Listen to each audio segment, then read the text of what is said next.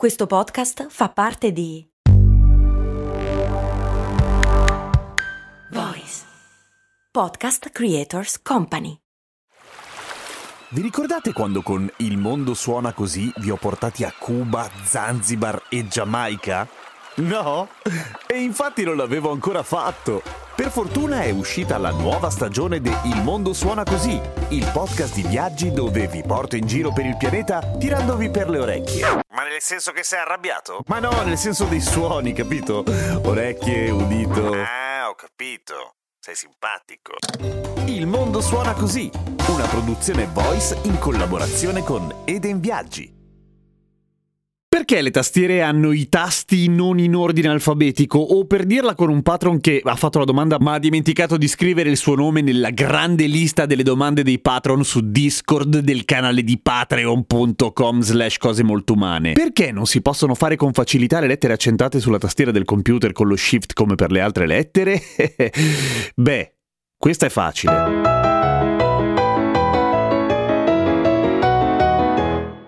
Nel senso, non si possono fare le lettere accentate perché se schiacci lo shift ti viene il maiuscolo di quella lettera. Forse la domanda è posta male, non ho capito bene. Comunque, il layout della tastiera effettivamente non è intuitivo. Le tastiere QWERTY, quelle più famose, quelle che abbiamo tutti e che si chiamano QWERTY proprio perché, hey, guardate in alto le prime lettere, c'è scritto QWERTY. Ecco, sono così per un motivo che in realtà è datato molto tempo fa. Stiamo parlando del XIX secolo, ovvero quando il signor Scholz inventò la prima macchina da scrivere. Ora, voi giovani anime che la vita ancora vi accarezza, forse non avete in mente come è fatta una macchina da scrivere. Farò finta che sia così e quindi ve la descrivo. Una macchina da scrivere è fondamentalmente Ramon. Una macchina da scrivere è una tastiera collegata meccanicamente a una serie di m- martelletti, potremmo dire, che quando schiacciate un tasto vengono spalmati meccanicamente sul foglio che avete davanti e fra il martelletto e il foglio, nel momento in cui lo schiacciate, appunto si frappone un nastro inchiostrato che quindi lascia giù la, la, il timbro della lettera, banalmente. Ora, ci sono due teorie per cui a un certo punto il signor Scholz, cioè l'inventore della macchina da scrivere, fu obbligato a cambiare il layout da ABCD eccetera a un'altra roba. La prima teoria è che siccome i martelli... Ma la smetti? La prima teoria dice che fu costretto ad allontanare le lettere più utilizzate quando si scriveva per il fatto che quando schiacciavi due lettere insieme che erano vicine, i martelletti si incastravano fra di loro. E può essere vero. Ma l'altra...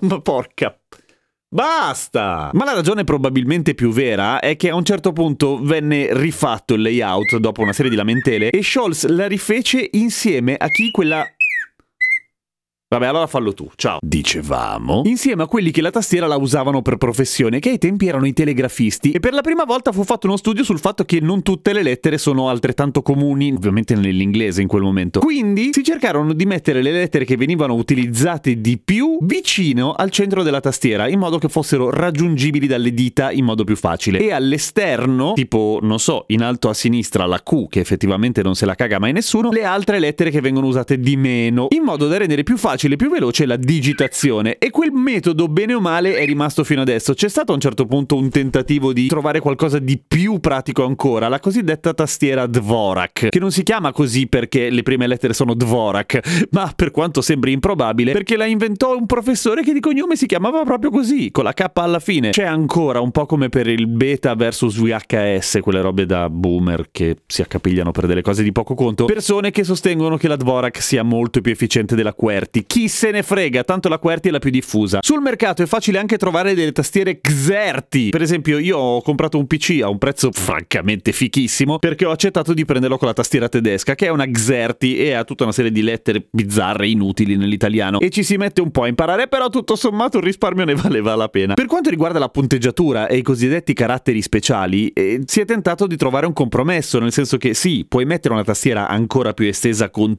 tutte le lettere accentate senza dover schiacciare lo shift. Il problema è che ti trovi con una tastiera grande come un pianoforte, non molto pratica da utilizzare, per cui si sono condensate nel modo migliore possibile. È facile fare la E accentata, è un po' più lontana la U accentata e scrivere la egne, cioè la N con la tilde, quella in spagnolo, è un cazzo di delirio su una tastiera normale, chiedimi come lo so. Ma tutto sommato eh, si è trovato un compromesso che funziona. Pro tip: qualunque carattere della tastiera può essere fatto con un codice numerico. Non voglio vincere il record del podcast più tedioso dell'anno, per cui non ti farò l'elenco di centinaia di caratteri, ma lo trovi facilmente su internet, anche della E maiuscola accentata, che per la cronaca su PC è Alt più 0200 fatto sul tastierino numerico. Su Mac invece è Alt più Shift più E. Prego. Ovviamente dipende poi dal tipo di utilizzo di tastiera. Per quanto riguarda i portatili, le tastiere sono un po' più compresse. Per quanto riguarda invece i computer desktop, avrete che ne so, il tastierino numerico o cose di questo tipo. Però la ragione del perché le tastiere hanno quella forma lì è fondamentalmente perché è la posizione più facile, bene o male, per riuscire a scrivere a una velocità decente. Tipo come quando vi scrivono un verbale quando fate una denuncia. Avete in mente? Siete ancora lì da 4 anni? Eh, lo so, è normale.